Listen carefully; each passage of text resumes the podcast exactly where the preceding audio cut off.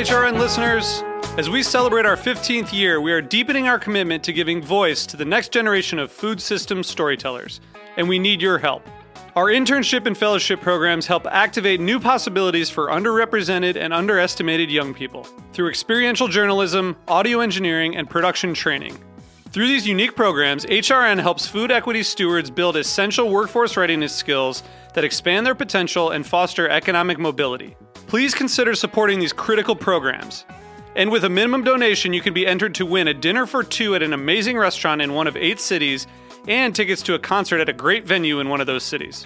We have incredible partners across the country who have donated as they also share our passion for helping to educate the next generation of food system storytellers. Check out heritage radio network dot org slash fifteen to donate and enter to win today. That's heritage radio network dot org slash fifteen to donate and enter to win today. And make sure you donate before March thirty-first. Thank you.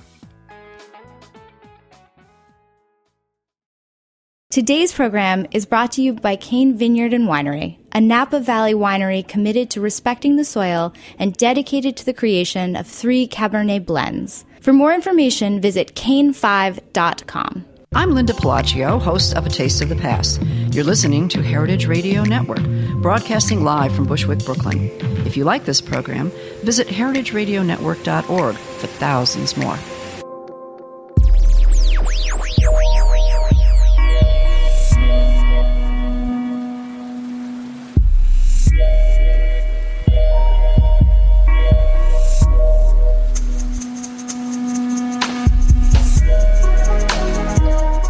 All right. Thank you so much for tuning in to the Heritage Radio Network.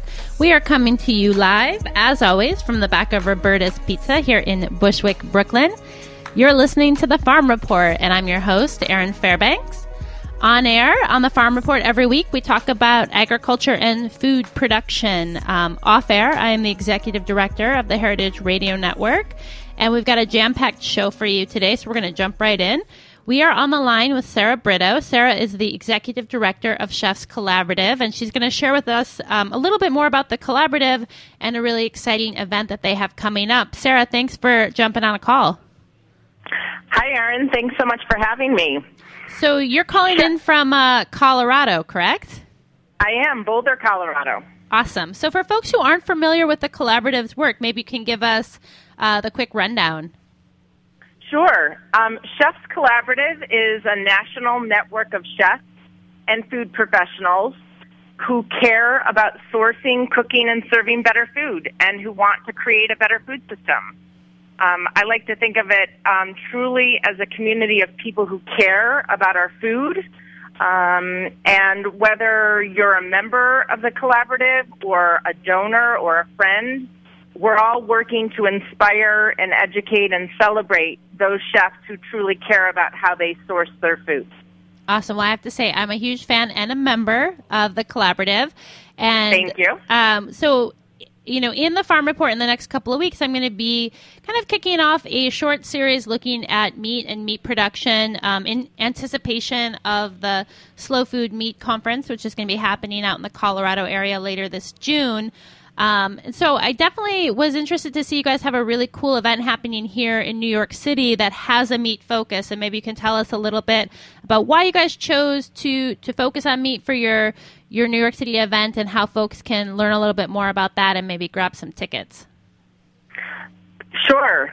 Well, I think producing and meat, producing and eating meat is really at the center of the conversation right now around sustainability. And chefs and food professionals are really powerful change agents in that the choices that they make around their menus, um, especially, have the power to transform much more than just food. So um, at the same time that meat is at the center of the conversation, there's a lot of confusion around the issues.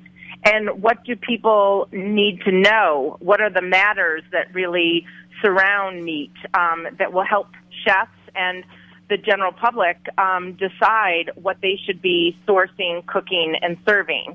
Um, so we're really excited about Meat Matters. Um, it's at the Food Network Kitchen in Chelsea Market, and so it's a really rare opportunity to explore the Food Network Kitchen, to learn about the issues surrounding producing and eating meat, uh, which includes vegetables and grains, I might add, and to um, mingle and connect with some of the leading change makers in the culinary world. I know you guys have such a jam-packed, like, star-studded lineup. Can you give us some highlights on who's going to be cooking with you? Absolutely. Um, we're really excited that one of the founders of Chefs Collaborative, uh, founding member Chef Rick Bayless um, of Frontera in Chicago, is going to be joining us. Uh, we're also really excited to have Chef Steven Sterdzuski of the renowned uh, Cochon um, and Butcher and Peche in New Orleans. And then, of course, um, you can't throw an event in New York without New Yorkers. Um, we're really excited to have Uh, Chef Howard of Gramercy Tavern and Chef Bill Telepan of Telepan in New York, um, as, as well as others, um, and the support um, of Brooklyn brands like New York Distilling Company uh, serving signature cocktails uh, as well. Awesome. Sarah, thank you so much for uh, jumping on to give us a little bit of an update, and we'll definitely be in touch more as we continue this meat conversation. I know you're on the steering committee for the Slow Food event out in Colorado, so lots more to come on that, and, and appreciate you sharing uh, some lowdown on the upcoming Meat Matters event. Thanks so much, and if people want tickets, they can find them at chefscollaborative.org slash meat matters. Awesome. Well, jumping right into the meat of our show, Hardy har har. Uh, we are we are in the studio with a very special guest, um, talking about another um, area that's been getting like a fair amount of news coverage, and and a, and a topic that we've talked about a little bit on the show, which is bees and beekeeping. We're joined by uh, Rodney Dow. Rodney is the chair of the development committee up at Glynwood, and he also is the C E O and president of the Dow Corporation. Uh, and prior to that was a professor of agriculture at the State University of New York in Farmingdale. So definitely lots of interesting history there, and lots of great bee talk, buzz, if you will. Okay, I'm going to stop. Um, Rodney, welcome to the studio. Uh, thank you, Erin. Nice to be here. Um, well, we connected via um, our work at Glynwood. Um, I, I work with the team up there, sitting on their advisory council, and we got to chatting in a little reception about your great passion for bees and beekeeping, which will form the bulk of our show. But before we get there, maybe you can give folks a little bit of a background on, on Glynwood and, and who they are, and, and their important work. Uh, Glynwood's work is prim- primarily we're focused on the Hudson Valley, and uh, our tagline is we are putting working at keeping farming thriving in the Hudson Valley, and we have a number of programs that have been going on. Uh, keep farming. Uh, we also have uh, the cider. We've really started the cider uh, awareness in the Hudson Valley and Cider Week. And we continue work with apprenticing farmers, and our big project is that we have going is an incubator project. It's up in New Paltz, New York, and we're getting farmers, young farmers, started in farming. That's awesome. I'm I'm a big fan. We're actually going to be joined by your director of programming, Sarah Grady, a little bit later this month, so folks should definitely stay tuned for that episode. Well, what about bees and beekeeping? Um, how how did you gain entree to to the world of bees? Well, I'll try to make a quick story of it, but it goes back a long time ago. Um, I was fortunate to be spending a lot of time with an incredible grandfather who was a true Renaissance man. And when he passed away, my life in many ways ended. And um, to my mother's credit, bless her heart, she got me involved in the four H. And from the four H, I got involved in entomology. And then I remembered my grandfather kept bees. And the next step was I ended up at a uh, Suffolk County Beekeepers Association meeting, and uh, I found a surrogate grandfather who volunteered to teach me about bees. His name was Ben Soponis. He arrived here in the United States uh, after World War Two. He was a commercial beekeeper in Lithuania, and the greatest thing that he bestowed upon me was he was a real old-world beekeeper. And I learned things from him. This is back in the sixties, when uh, we're learning these things now. You see it written about. But these are old ways and how they kept bees and used natural ways to figure out what they're doing. Uh, Uh, well, yeah, no, it's interesting. It's like we talk about that a lot on this show, how there is a tendency these days to think that we've like invented and discovered everything. And, you know, often you come to find out that like not only is that not the case, but lots of people have been doing it for a really long time. Well, I know here at Roberta's, actually, they had a couple of hives up on the roof. And I was just chatting with Melissa, the gardener, and she said, you know, it was just... It, too much for the neighborhood, so they're they're not going to do the bees again this year because people got a little too nervous and there was some kind of wonky press around it. You weren't afraid of bees as a young boy? Like, did, you didn't have the fear factor? Wasn't an issue for you? Um, uh, I, I never had a fear factor, but it's not fun getting stung. Uh, the first sting still hurts as much as the ones I get thousands of stings later, uh, and that never happens. But it's a mindset that you you you have to adapt. And it's part of beekeeping. And uh, when you work with them, you're careful about how you work with them, and, and you pick the time of the day and the weather. It all has an influence on how little you may not, how little you, you, you sometimes never get stung at all. And I work on the bees. The only thing I wear is a veil. I use my hands, my bare hands. And, and even when I get stung, I know I just go, oh, that, just take a deep breath and let it out and pass on. It uh, doesn't last forever, this sting. Uh, but it's good for you. And it keeps you healthy, keeps your joints lubricated, and uh, stimulates uh, your metabolism. Getting stung does? Absolutely. Oh, so some, uh, you know, strategies for, for solving those ailments. Might, like, it reminds me of the, like, beauty thing where they have, like, the leeches on your face where you're kind of like, really? That's a thing? Well, we have apiculture, and apiculture is using a, a lot of the things for the bees produce, which are tinctures, which is the propolis, royal jelly, pollen, and also including bee stings to um, uh, Uh, lubricate the joints, and sometimes you can help people with arthritic shoulders and arms. Wow. To overcome that. Uh, obviously, you have to test them, make sure they're not allergic. That's the one downside. And I just want to go back to what you're saying. The bees here got a little bad press. Uh, unfortunately, people talk about bees, and they categorize everything, which is hornets and wasps, into the factor of calling them bees. Bees are nectar collectors. When they're outside the hive, they have no interest to sting you. They will not sting you. You either have to touch them and try to pick them up and handle them, which you wouldn't do, or step on them, which often happens when you have a lawn with white clover and kids are running around with bare feet, or young people, they step on them and they get stung. But outside the hive, they don't sting. They're not. Well, that was funny. We were just watching the clip of President Obama in the Rose Garden reading the Where the Wild Things Are to a group of kids, and, and a couple of bees started buzzing around, and, and the kids were really going crazy with with panic, um, but but obviously not not the case with you. You were kind of introduced by a very kind of gentle and guiding hand. Um, so maybe we should start with folks by talking a little bit through the beekeeping process. Um, so uh, if maybe you, you were going to school me on how to get started and some things to think about, like where do we, where is there like a jumping off point in, in kind of thinking about bees and beekeeping? Okay. Um, at Glynwood, I've taught classes several times. We are, we, and each time I change them up and how I deliver the information. And I started a new one just this year. And it looks like it's, uh, I like the way it started out. We're doing a three-part series. And uh, we're talking about opening the hives up, and if you're getting to starting a hive, uh, how to work with packaged bees or what they call nukes. There's two ways you can receive your bees, and how to get them off thriving and growing within the hive. Uh, because the number one game with raising bees is keeping the population up. You want to help the bees build the population up because they have one bugaboo they have to fight, and that's the varroa mite. The varroa mite? Varroa mite. Okay. It's, um, uh, it is what causes the major problem with colony collapse disorder in bees in this country. And uh, it, the interesting part of it, we have a name for it. It's called P M S. Okay. Uh, and that's par- parasitic mite syndrome. And what happens with these mites, if you let them get out of control in your hive, uh, the they weaken the hive because they suck the fluids out of the, the bees, the worker bees, the young bees. And basically, they take their immune system and bring it down. And it's just like if you was partying every night of the week and going out and not eating properly and not eating good food, and which happens and getting run down, you're mm-hmm. going to be susceptible to everything. Right. And the pathogens are always present in the hives and around the hives.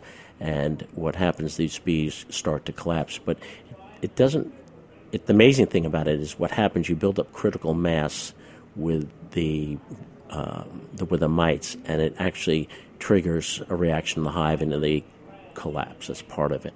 There's another thing with neonicotinoids, which is a pesticide, but that's a whole other story, and I, I, won't, I won't go there. But to get started with bees, getting back to your question, I always say to people is, first of all, it's expensive. To, if it costs you several hundred dollars if you want to get really started buying clothes, I mean, covering gear, all the tools you need, hives, the material, and so forth, and then buying the hives. Bees have gotten to be very expensive. You're talking around one hundred twenty dollars to one hundred sixty dollars a hive just to get the physical bees. So I always say, find somebody you can apprentice with. Mm-hmm. The reason, biggest reason being, and let's go back to the stinging. It's great. The bees are incredibly interesting. You'll never stop learning about them. But what happens, you get out there and you get stung once, and they do hurt, because the honeybee has is one of the only bees that has a barb on its stinger. So when it stings you, it stays inside you. If you get stung by a yellow jacket, which everybody calls bees, uh, they sting you multiple times. They can sting and pick it up and sting you again. And uh, they're the aggressive ones that you see later in the season, in the summer, that people, when they get stung, they said, oh, it's those bees. And uh, right. That's the bad rap they get. So I always say, get out there, work with somebody. You can cover yourself up really well, and you may go six months, a year, year and a half, but eventually you will be stung right. working with bees. So it's you either have to accept it. It's it's always, like I said, it's always painful, but that's the minimal price you pay. Like the cost of doing business. The cost of doing bees. And if you, if it fits, and it and you go to it like a fish to water, you'll. It's not a. It's just move on. It's just wonderful. I mean, you just because the knowledge that you can learn and the interesting things you can do with bees, and, and eventually you get honey from them. You can make your tinctures to keep you healthy, and and I do that part in the classes that we do, and uh, you end up with having a, a lifetime of learning.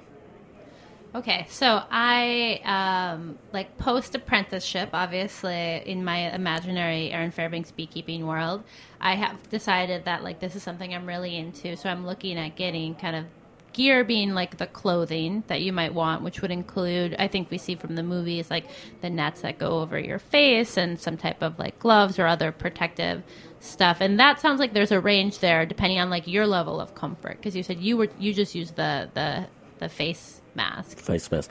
Uh, yes, that's correct. Because when I don't want to get stung in the eye, that's could be create a problem. The other thing is, if you ever get stung in your ear or in your nose, it is the most painful place to get stung. Okay. For some reason, it's you know how you get you bump your nose or yes, you know, and it goes, it, it, you feel that. The pain. Well, when you get stung there, you can kind of get what I'm talking about. Um, so. Uh, What I recommend is get a veil. You can buy these whole outfits, and it's a lot of expense to right. get it started, which covers from head to toe, and uh, boots and or, or wraps around your ankles that tuck that in. Um, what I say to people is get a white sh- long-sleeve shirt. Right. White's a good color. Do not wear black around the bees. Bees do not like the black, color really? Black. No. I, I sometimes think that um, uh, they probably think it might be a bear. I don't know. It's like, a, like a long evolutionary history. And I never thought about that until one day I happened to go and wanted to look at one of my hives. I had absolutely nothing on, no veil, just, and I had a black T-shirt on. And uh, I opened up the hive, and the hive just immediately just elevated into a kind of aggressive uh, um, mode and pushed and jumped on me. And then they were, I got a few stings from it. So, so no black, uh, no got black. It. So white. So you need a white shirt, and you need a veil, and uh, the gloves that um, you can buy, like gloves, the best kind of ones that are made out of goat skin because they're flexible. Reason I do not wear gloves is that I can't get a good feel of the bees, and, and when you're pulling out frames, and at times if I want to move a bee around, if I see the queen and I and I want to put her back into the hive, I'll just pick her up with my hand, like cradle her in her back and set it over and, and put her down. That's an advanced move, guys. Don't be trying that. That's correct. But uh, so that's really uh, what it is, and, and uh, just start working with them. And uh, this weekend I'll be working up at Glynwood. Uh, I haven't opened the hives yet. This is one of the most exciting times of the year because the, the whole point is to interpret the hive and read it, and that's a real good learning time. And uh, I told everybody to bring some veils and some, if they want, wear gloves or just keep your hands in the pocket and observe. Okay, so I want to come back to that like seasonal component because I think that is like such an interesting part of the bee story. But um, before we move on from there, so once you're, you're kind of physically geared out, um, the other kind of components to starting a hive is is okay the bees, which we'll come back to. But but how do you build a home for the bees? I mean, can I go on like you know modern farmer dot com and buy a, like a, a bee house? Like, what is the terminology and the like thing about creating the space for the actual bees? That's a good question. Important thing is th- that in order to have your bees thrive, you have to have a good home. And first of all, you have to think about location. The best direction you're going to set your hive is south to slightly southeast, because what stimulates the bees to come out of the hive is temperature and sunlight. So you want to be focusing them in that direction. And you also want to have what I call a bee line. The, the bees come out of the hive and they go up and then take off. So, and that can extend out to twenty feet in front of the hive. So you need to have a good beehive uh, or bee line. Bee line. And so and that's it, where that word comes from. That's where it comes. It takes a bee line. And, yeah. and, and even a hedge in front of it out ten or fifteen feet is good because they won't fly through the hedge. They'll soar up and it'll go, you'll get them going straight up in the air. And then they'll disperse out to different directions. So there are a number of bee suppliers all over the country. You have um, you have Walter Kelly out of Kentucky, uh, a very good operation. Uh, you have um, uh, Brushy Mountain, which is down in the Carolinas. You have Better Bee, which is up in New York State. And you can also find, um, uh, no, just slipped my mind, but I'll come back to it. But that's the primary ones that are out here to get equipment. And you need to buy, um, if you call them up, most of them are very helpful. You need to start out with um, two supers, which are the boxes which contain ten frames. Interesting thing about these beehives, they were uh, developed and invented by Lorenzo uh, Langstroth back in eighteen fifty-one. They have changed very little in that time, huh. which is pretty amazing. Well, that's like one of the things I was so fascinated to learn uh, earlier this month. We had someone who runs a pollinator advocacy campaign on, and I had no idea that honeybees were not native to North America. Um, that was a, that was like a big surprise. So like in the U S at least, in North America, the you know our beekeeping tradition goes back to when exactly? Do you do you know? Yes, and that's a very good point. That is very few people know that. I won't say very few, but there's a lot of people that do not. No, know. Make me feel good. Yeah, feel yeah good. I'm, I'm fine. So uh, yeah, they came over with the pilgrim, pilgrims, and they brought them here, and uh, they thrived. There were no varroa mites, and I, when I was a young kid, uh, they would multiply. They'd swarm. I was catching swarms all the time. time. I got my list on the on the Cooperative Extension Service. I never had to buy bees. They, I had my name as a list, and I'd go out and grab swarms when they were up in trees, and I'd start a new colony. And it was really easy. And uh, so... Um, so the, so keep, keeping, the, keeping that in mind, the bees um, can regenerate themselves. Mm-hmm. And uh, we uh, I continued to... I still continue to gather swarms to keep thing, keeps the hives going. In fact, I try to keep uh, recycling my bees and splitting them. There's a technique for splitting these bees. So I hope that...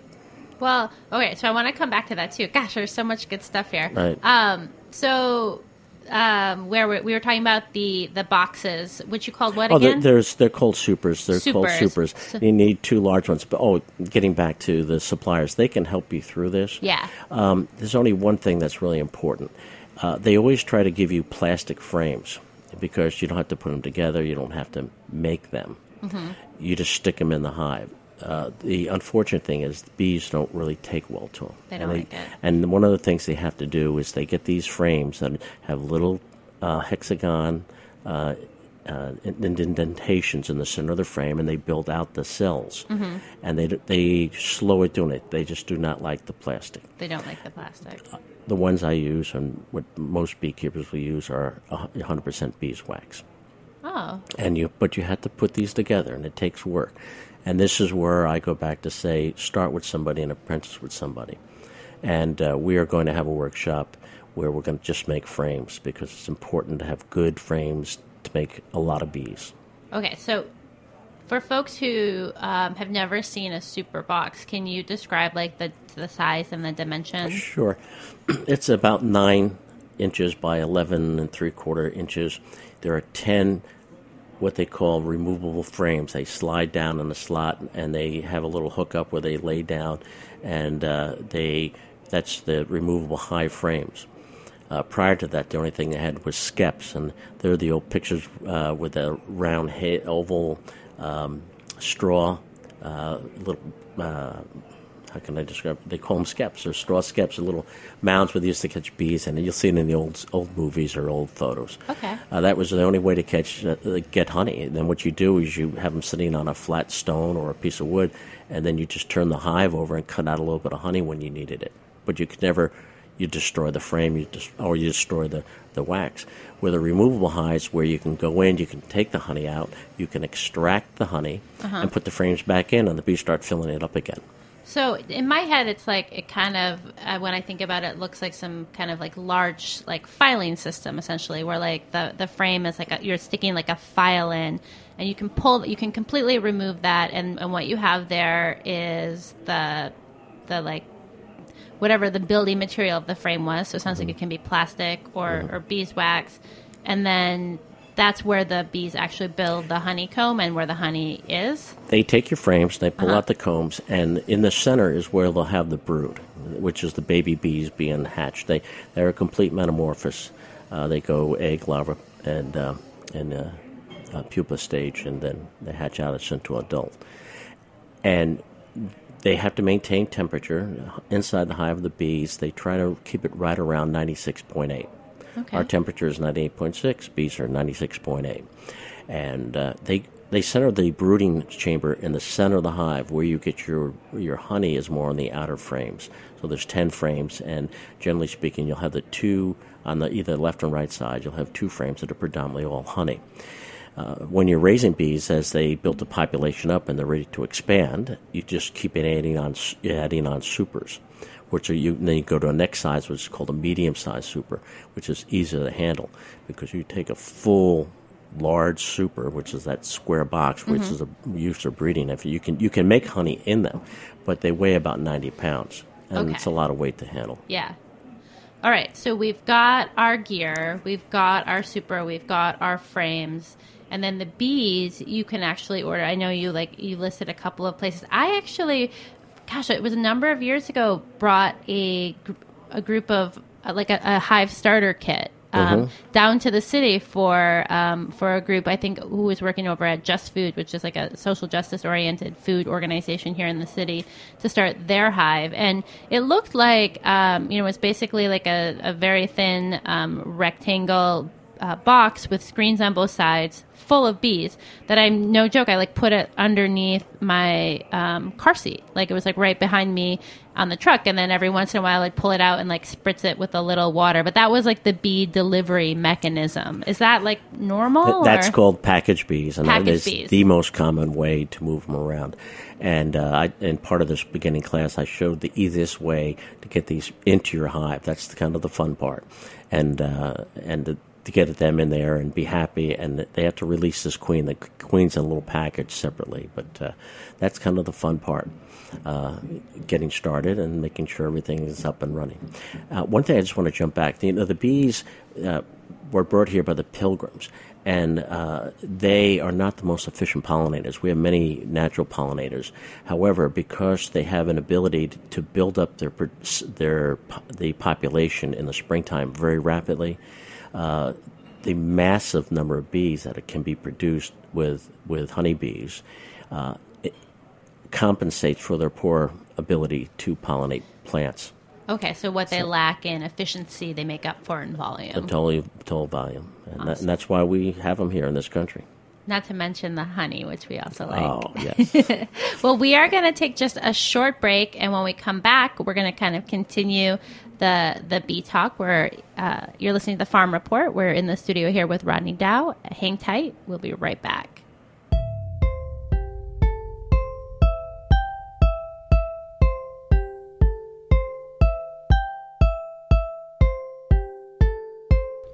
You are listening to Balloons by Jack Inslee. This is The Farm Report on heritage radio network dot org.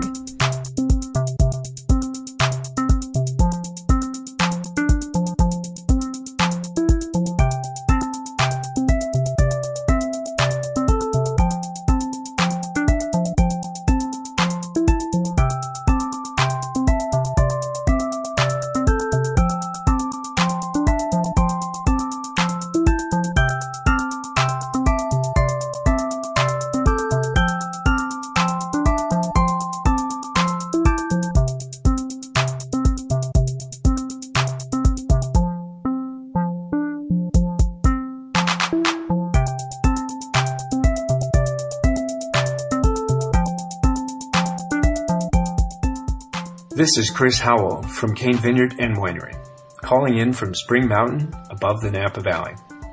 Thank you for listening to this show. In our industrial world of highly processed food and wine, we support the values of Heritage Radio Network.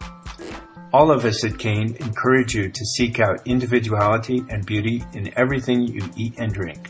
To learn more about us, go to cain five dot com.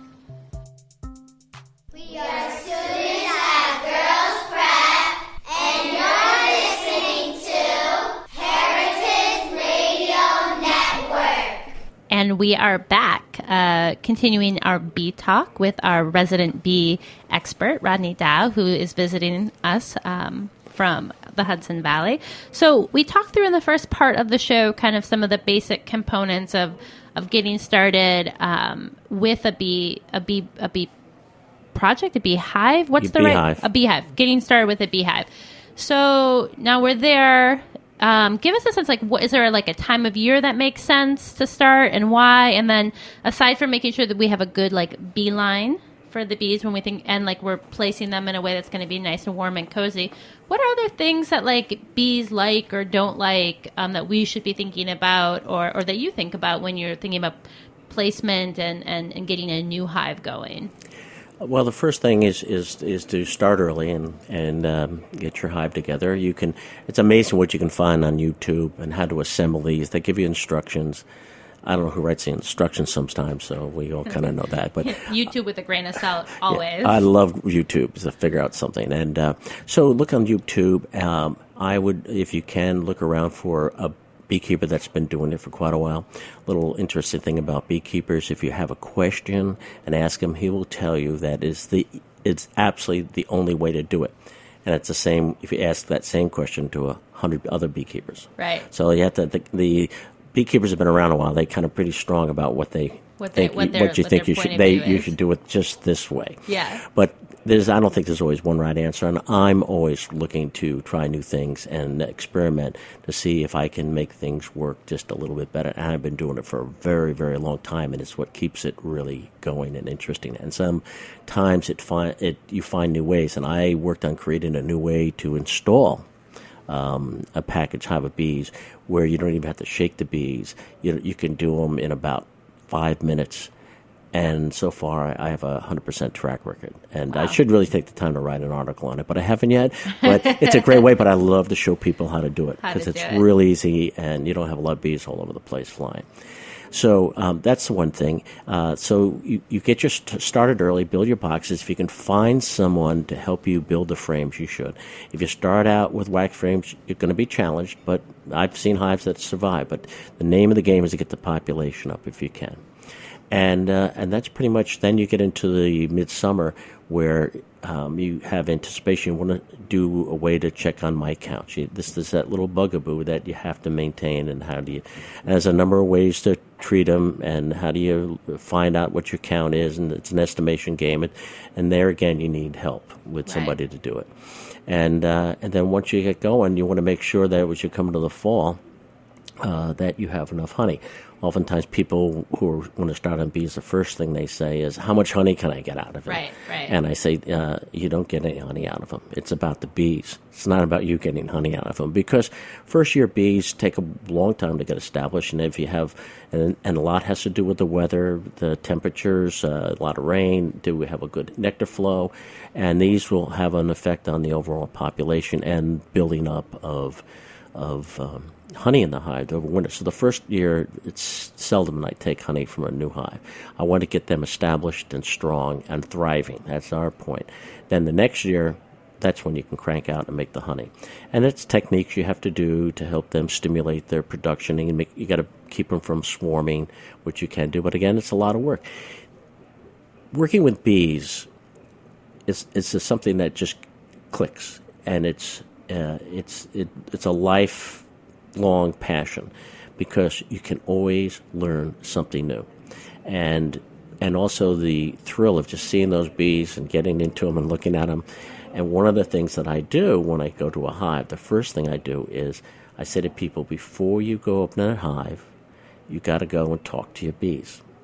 Okay. So, so I get down by the entrance and I say, "Hi, girls, I'm here," because there's a lot of, they're all females in there, and there's a few drones, but, and I say, "Hey, how are you doing today? I'm coming in. I got to check a few things. I'll make sure everything is okay, and I won't stay too long, and I'm going to be careful." So, and I, then I look at Apprentice. I love doing this with Apprentice and say, "See, when I watch this, this hive will open it up. It'll be really calm." And they kind of look at me like this guy is, you know, not playing with a full deck. However, I said, then I kind of kind of let him in on the secret. I said, they didn't understand a word I said to them, but what they did understand is me.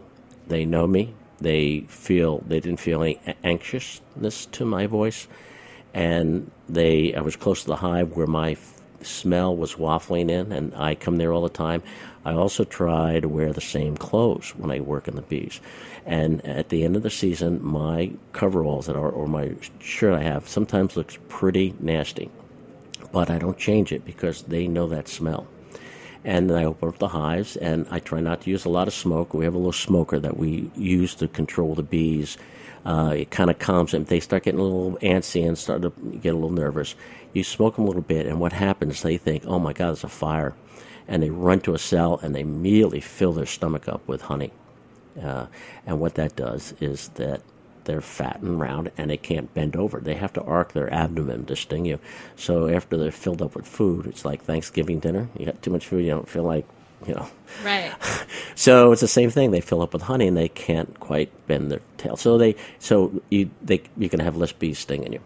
And so that's, you know, part of the fun. But I say to them, they know who I am. And if I have a group of people around me and the bees are coming out of the hive, you may have one person where the bees are flying around their head, and they're the nervous person in in the uh, in the group, because the bee, you extract when you get nervous, you, you emit odors that the the bees pick up, and, and they'll come and smell, check you out a little bit more. Plus, I feel like you always see in movies that, like, the beekeepers are always kind of portrayed as these kind of uh, almost guru-esque figures of, like, calm and meditative, like, you know, presence. And, and that is because, like, you have to be chill to keep the bees chill, basically. And I think that's even part of the fun, uh, is you're absolutely correct about that. And um, one of the things that I talk about is that beekeeping is an art form. If you're a commercial beekeeper, you cover yourself from head to toe. You wear leather gloves, and you bing, bang, boom. You're killing bees, squashing bees. But it's it's a, it's a numbers game. You're too busy. And they don't have any – it's that inner passion for these. Uh, it's, it's strictly money-driven. In the commercial – in the in the uh, keeper of bees side of this, were people who want to start out and keep their own bees. And some people may want to go into little production for themselves. But you can work with them. You work with them slowly. You work on them gently. And, uh, you know, like I, I put on my note that I sent on my bee blast for this weekend, is I said, um, just bring a veil. And people asked me a few more questions. I got some feedback. And I said, if if it's calm, the weather's good, and the bees are happy, you don't have to worry about a thing.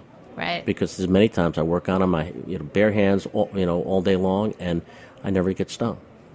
And I also work with a variety of bees that are somewhat gent- more gentle. More gentle. But the main thing is you go in, you calm them down, you talk to them, you take your time, you think what you're doing, and just uh, handle them gently, and they will treat you nicely. Also, the ones that sting you the most are the adult bees that are the nectar collectors, the one that goes out in the field and gets pollen and goes out and gets the nectar to make into honey. And um, they're out foraging during the day, so it's best to go out right around midday when the sun's warm and they're all out of the hive. You decrease your populations by at least a third while they're out there gathering, so you not have to deal with them. So it's very important about timing. Timing. No wind, no rain.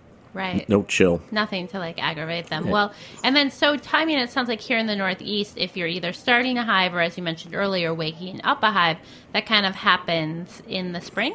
Yes, it's we we start it. We try to start it right around April. That's the best time to do it because uh, we're having a very late season this year. I haven't even packaged my hives and uh, unwrapped them. I put them away for the winter. Uh, normally, I'm done in March, and here we are almost coming into the middle of April. And hopefully, this weekend it's going to warm up, and we'll uh, we'll get in on them. Uh, so that's when you get them started. Uh, mid in this midsummer, you're going to check for swarms and mite counts, and then I start in September. and I mean, I'm sorry, end of August, getting ready for winter, making sure they have enough honey in the hive. If they don't, I will artificially feed them sugar water. A lot of people use high fructose corn syrup, which would be something I would never do.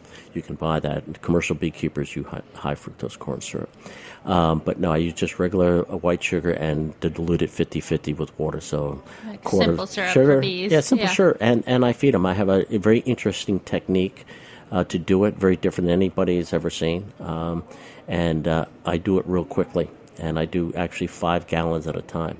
Oh, wow. And, and a hive that's reasonably strong, they can consume that and get it into the hive um, in about five to six days, which is pretty amazing.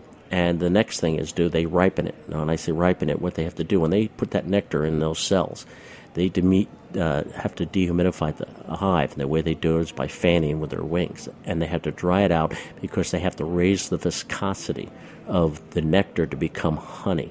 Because if it... And then when the viscosity is correct and they know this is it, they cap over the end of the cell.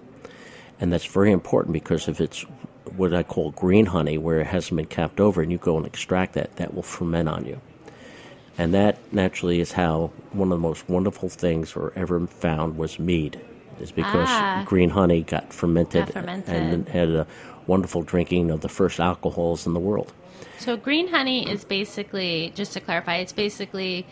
honey that hasn't kind of dehydrated enough, essentially. So the like water to sh- to to sh- sugar. I mean, it, it would be like your Brix ratio. Is that what you? Have That you? Is correct, and okay. it gets that, and it, and and the, the viscosity gets high enough. That's exactly correct. And honey is the only natural food that never spoils. Now you can have it around for ten years, and you take it out, it'll be very dark, and it might have a little bit of a bitter taste, but it's not poisonous or it won't get you sick. Yeah, that, which is pretty amazing. That's why it worked so well in embalming.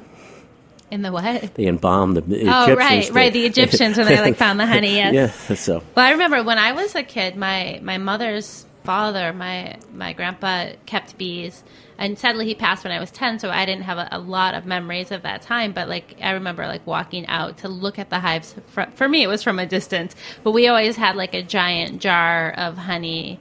Uh, you know, like a, a two-gallon jar of honey, like in the cupboard at my house, that would, like, you know, change form throughout because it was around for a long time. Right. Well, one of the things that happens is that naturally, as it sits, it starts to crystallize, and oftentimes people think, "Oh, it's crystallized." They it has it starts to get funky in the bottom, and it's really just crystallization happening, and then they throw it out. There's nothing wrong with it. Well, it'll change color, so and you it said starts it, to get changing colors. Most importantly, don't put your honey in the refrigerator because it accelerates crystallization. So put it in put it in your cupboard. It won't spoil. So what about when I when you buy honey, especially if you buy honey from like a more boutique-y establishment, you know, it'll often be designated by season. It'll be spring honey or a, I feel like I usually see spring honey or fall honey. Mm-hmm. Um, is that like I mean, well, I guess it's kind of a two-part question. Um, what I'm wondering is if if you're raising bees in the Northeast, you know, you're impacted by the seasons where you essentially like hibernate the hives. But if I'm raising bees in Florida per se, am I? They never go into hibernation, or uh, they slow down. Uh, they can they in cooling periods of time they will, but they they kind of they'll go more year round. Um, that's why most all the package bees come out of the south, uh, up, all the way up into Georgia, because they can produce bees for a much longer period of time. Um, what happens to the bees, people say, well, they hibernate. Well, they don't hibernate hibernate in the wintertime. They, what they do is cluster. They pull in very, very, very tight, queens okay. in the center. And they just rove around through the hive. And uh, as they go through the hive, the ones that are chilled on the outside roll into the middle, and the ones in the middle keep coming up. And they do it in ultra-slow motion. Uh, and that's why bees. But getting back to the honey, when you buy honey in stores, it's important. Uh, the boutique honey can be very expensive, but it's worth every penny you spend because it's unprocessed and natural. Uh, what they do for commercially produced honey, so you have sous bee or the orange blossom, that honey has been heated um, up above one hundred sixty degrees. It changes the molecular structure of the sugar molecule, and it retards crystallization. So it has longer shelf life. Also, at the same time, because it's warm when they heat this up, they can push it through a filter, and they take out all the good parts, which is the pollen, and uh, mm. that's inside uh, of the honey that floats around inside, which the honey is what the bees live on. We think honey bees live on honey. Well, they use the honey for carbohydrates, but like all of us, we, they need amino acids, they need vitamins, minerals, trace elements. That comes from the pollen. That's why it's nutritious eating pollen. Some people spoon it onto the cereal in the morning. Uh, you can buy bee pollen in the health food stores. Uh, but primarily, natural honey has, when I produce the honey at Glynwood, all we do is decap it. I use a, a screen that will keep out bee parts or, or wax, and the pollen goes through, and we sell our honey in a jar that's it, it's it's somewhat has a little bit of a cloud to it, and that's because it's loaded with pollen, which is the best part and the nutritious part of honey, which really what you should eat. That also coincides. A lot of people feel that if they eat local honey, they can reduce their spring allergies. Um, it seems to work. Um, uh, when I was at SUNY Farmingdale, I wanted to do a grant on do the project and evaluate that, but it got turned down because they were worried about people having allergic reactions with the pollen, which really didn't make any sense, but sometimes it's you can't educate people. We're just like, what comes? He's like, what comes first, like the cart or the horse? Right. Well, um, obviously, tons more uh, honey talk to to be had, which is why I'm so happy we're going to be able to have you back to do uh, a second part of of this honey series. Um, unfortunately, today we are out of time.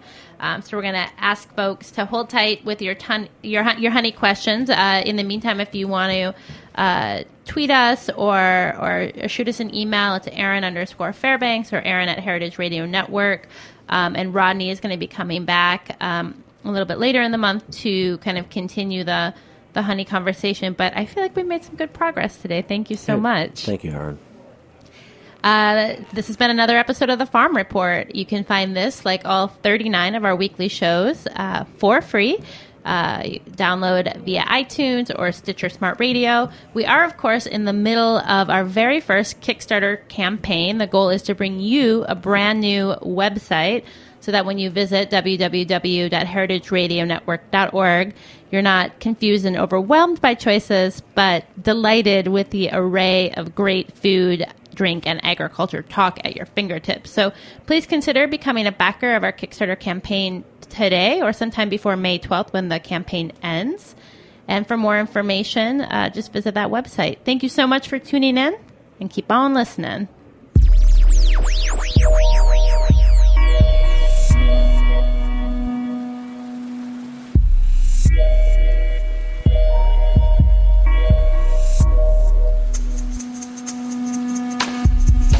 Thanks for listening to this program on heritage radio network dot org. You can find all of our archive programs on our website or as podcasts in the iTunes store by searching Heritage Radio Network. You can like us on Facebook and follow us on Twitter at heritage underscore radio. You can email us questions anytime at info at heritage radio network dot org. Heritage Radio Network is a five oh one c three nonprofit. To donate and become a member, visit our website today. Thanks for listening.